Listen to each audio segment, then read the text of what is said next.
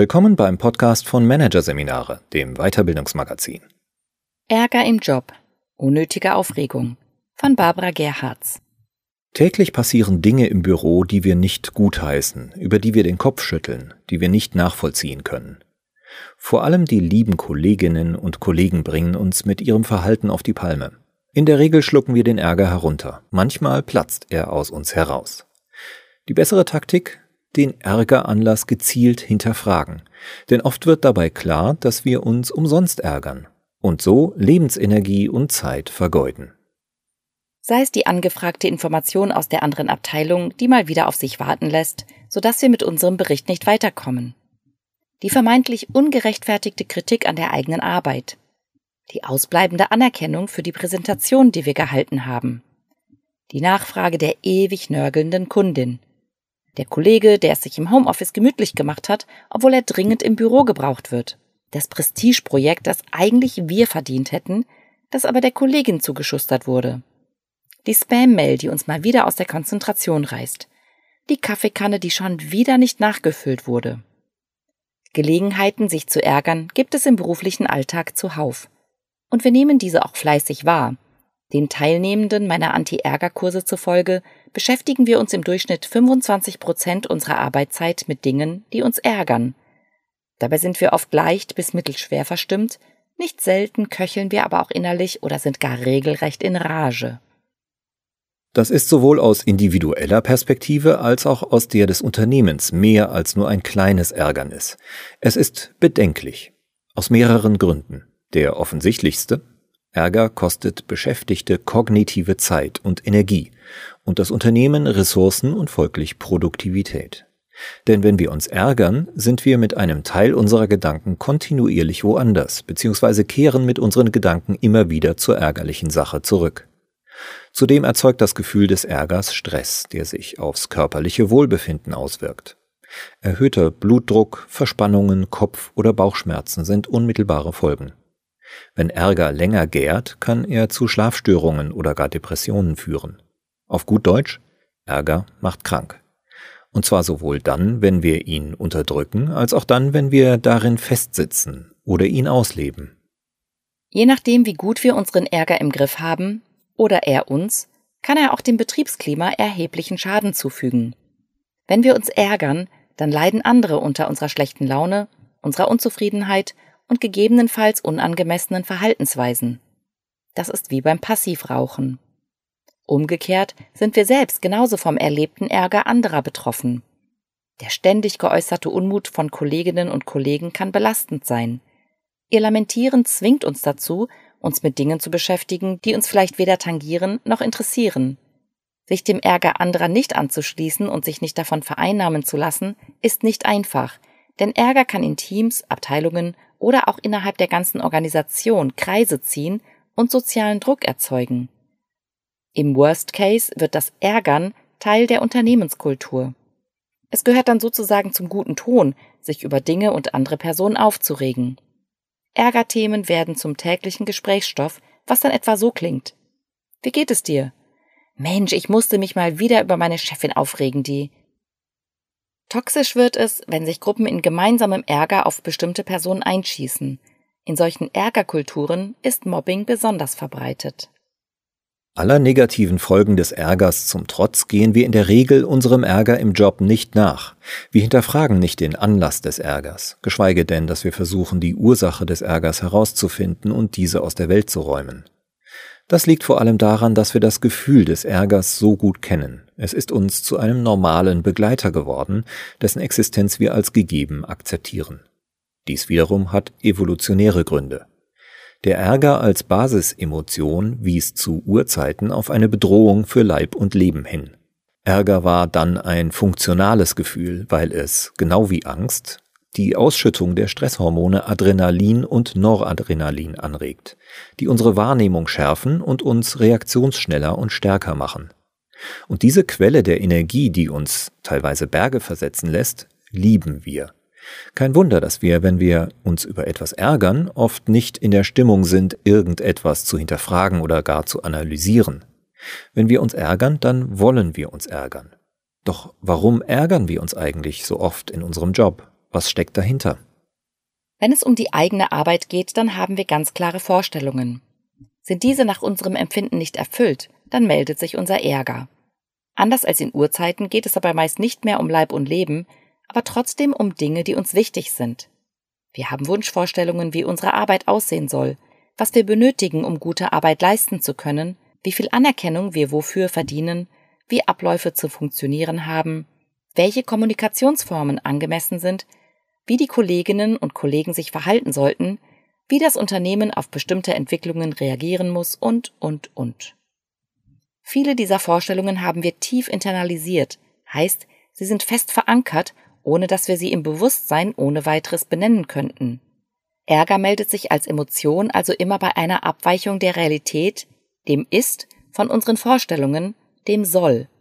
Kommt dann noch das Gefühl hinzu, dass wir ohnmächtig sind und die Lücke nicht aus eigener Kraft schließen können, dann ärgern wir uns. Je wichtiger uns ein Thema ist, je größer die Soll-Ist-Abweichung und je größer unser Gefühl der Ohnmacht, desto größer ist unser Ärger. Da Ärger gemeinhin als schlechter Ratgeber gilt, scheint es keine gute Idee, dem eigenen Ärger unmittelbar dann nachzugehen, wenn er auftaucht und uns emotional in Beschlag nimmt. Lieber erst einmal eine Nacht darüber schlafen, sich aus der Situation entfernen, tief durchatmen, von zehn rückwärts zählen oder was der Volksmund sonst noch alles rät. Nur leider lösen sich die wenigsten Ärgerthemen über Nacht in Luft auf. Die meisten haben eine relativ lange Haltbarkeit oder verfallen wie radioaktiver Müll gar nicht. Wenn man keine unnötige Energie und Zeit mehr an Ärgeranlässen verschwenden möchte, dann lohnt es sich, den Ärgeranlass zu hinterfragen. Lohnt es sich, dass ich mich über dieses Thema, diese Person oder diese Situation ärgere? Wer die Antwort auf diese Frage hören will, der hat eine bewusste Entscheidung getroffen. Ich will mich von meinem Ärger nicht leiten und auf Dauer zerfressen lassen, sondern ihm bewusst entgegensteuern. Was allerdings nicht heißt, ihn zu unterdrücken. Unterdrückte Gefühle werden nur umso stärker und wirken im Unterbewusstsein weiter. Im Gegenteil gehört zu unserem kompetenten Umgang mit Ärger, diesen anzunehmen, sich bewusst zu machen, dass man verärgert ist und das zu akzeptieren. Ein einfacher wie effektiver Weg, um dem Ärger nachzugehen und zu bearbeiten, besteht darin, den Ärgeranlass durch einen Filter laufen zu lassen, den Ärgerfilter. Dieser hilft, Ärgeranlässe ein- und abzugrenzen und gegebenenfalls loszulassen. Dabei werden die folgenden vier Kriterien schrittweise und nacheinander überprüft. Erstens. Annahme oder Realität? Zuerst geht es beim Filtern um die Frage, ob es sich beim Ärgeranlass um einen Fakt oder um eine Annahme handelt. Sehr häufig treffen wir im beruflichen Kontext Annahmen, weil wir nicht die Zeit oder Möglichkeit haben, alles zeitnah zu klären. Das ist auch völlig in Ordnung, solange wir nicht anfangen, uns über unsere eigenen Annahmen zu ärgern, von denen wir nicht wissen, ob sie der Realität entsprechen. Zum Beispiel haben wir ein Projekt nicht erhalten, für das wir unseren Namen in den Ring geworfen hatten. Das an sich ist eine Tatsache. Was uns allerdings ärgert, ist etwa unsere Annahme, dass sich unsere Chefin in dieser Sache nicht für uns stark gemacht hat. Ob diese Annahme der Realität entspricht, können wir klären, indem wir nachfragen. Möchten wir dies nicht, ist uns der Grund, warum wir nicht den Zuschlag erhalten haben, offensichtlich nicht sehr wichtig. In diesem Fall macht es auch keinen Sinn, dazu Annahmen zu treffen. Das gilt für alle Annahmen im Job, die uns ärgern. Entweder können wir sie klären oder wir müssen sie loslassen. Zweitens, extern Gegebenes. Im zweiten Schritt betrachten wir den Kontext unseres realen Ärgeranlasses und überprüfen, welche externen Gegebenheiten zu berücksichtigen sind. Denn im Arbeitsleben sind neben unserer eigenen Aufgabenbeschreibung zahlreiche Abläufe, Regelungen, Prozesse und Verfahren als Handlungsrahmen vorgegeben. Vieles davon gefällt uns nicht, weil es von unseren Wunschvorstellungen abweicht und bietet daher Anlass, uns zu ärgern. Die entscheidende Frage lautet auch hier wieder, ist uns die Sache wichtig genug, um aktiv zu werden oder nicht? Denn mit etwas Engagement Gespräche mit den Prozessverantwortlichen der IT oder auch individuelle Anpassungen, lässt sich viel mehr ändern, als man anfangs glauben mag. Kaum etwas ist in Unternehmen in Stein gemeißelt, vor allem dann nicht, wenn man es an entscheidender Stelle nicht nur kritisiert, sondern gleichzeitig auch Verbesserungsideen einbringt. Selbst wenn wir nur mittelfristig etwas bewirken, senkt die Entscheidung zu handeln den Ärger sofort ab, oder löst ihn sogar ganz auf. Denn einer der Ärgerfaktoren ist damit aus der Gleichung genommen, das Ohnmachtsgefühl. Möchten wir nicht aktiv werden, dann müssen wir Gegebenes annehmen und den Ärger loslassen. Der Ärger wäre sonst endlos und eine Energie- und Zeitverschwendung. Dabei hilft auch hier wieder die Bewusstmachung, dass uns die Sache anscheinend doch gar nicht so wichtig ist. Drittens. Deine Zuständigkeit. Wenn es sich um einen Ärgeranlass handelt, der real ist und andere Menschen involviert, dann lautet die zentrale Filterfrage, bewegt sich die betreffende Person innerhalb ihrer Zuständigkeit und innerhalb ihres Arbeitsbereichs? Auf gut Deutsch, darf sie das? Leider überspringen wir oft diesen Prüfungsschritt, weil wir gedanklich nur mit uns und unseren unerfüllten Vorstellungen beschäftigt sind. Wenn es etwa keine Vereinbarung in der Abteilung gibt, wie viele Tage in der Woche im Büro gearbeitet werden soll, haben wir keinen Anlass, uns über die Kollegin zu ärgern, die als einzige ausschließlich im Homeoffice arbeitet.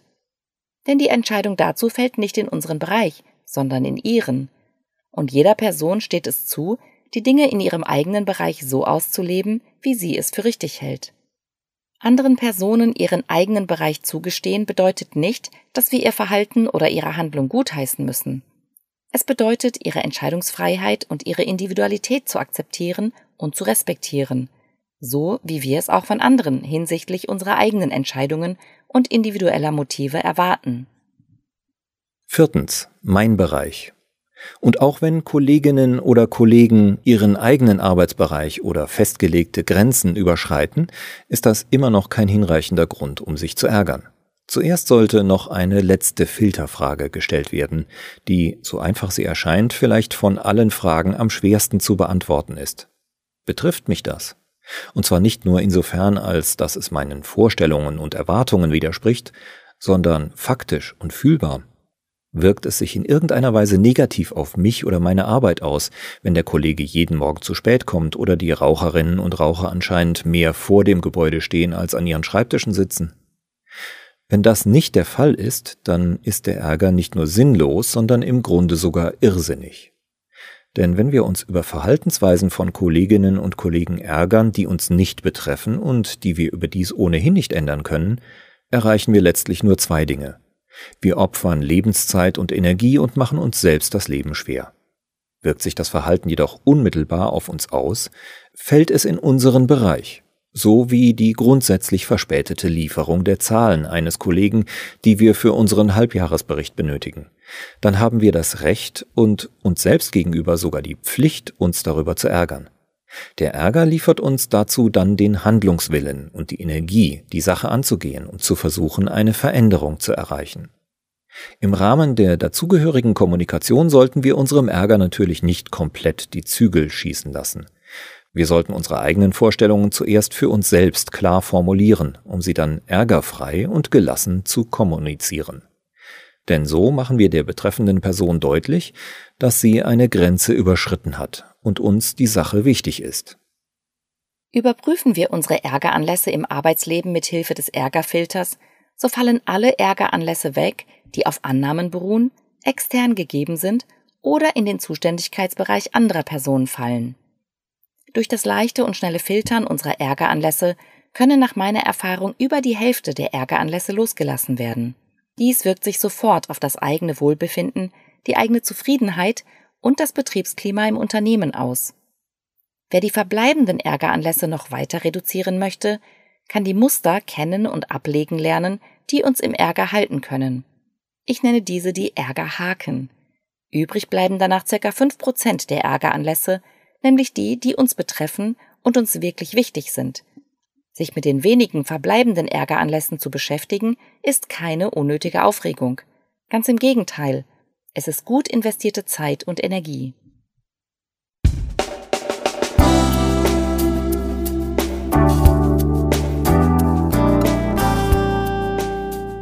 Sie hörten den Artikel Ärger im Job, unnötige Aufregung von Barbara Gerhards aus der Ausgabe September 2022 von Managerseminare, produziert von Voiceletter. Weitere Podcasts aus der aktuellen Ausgabe behandeln die Themen Pragmatisch wandeln, die Situation zählt und agile Zusammenarbeit, Impulse aus dem Impro-Theater. Weitere interessante Inhalte finden Sie auf der Homepage unter managerseminare.de und im Newsblog unter managerseminare.de/blog.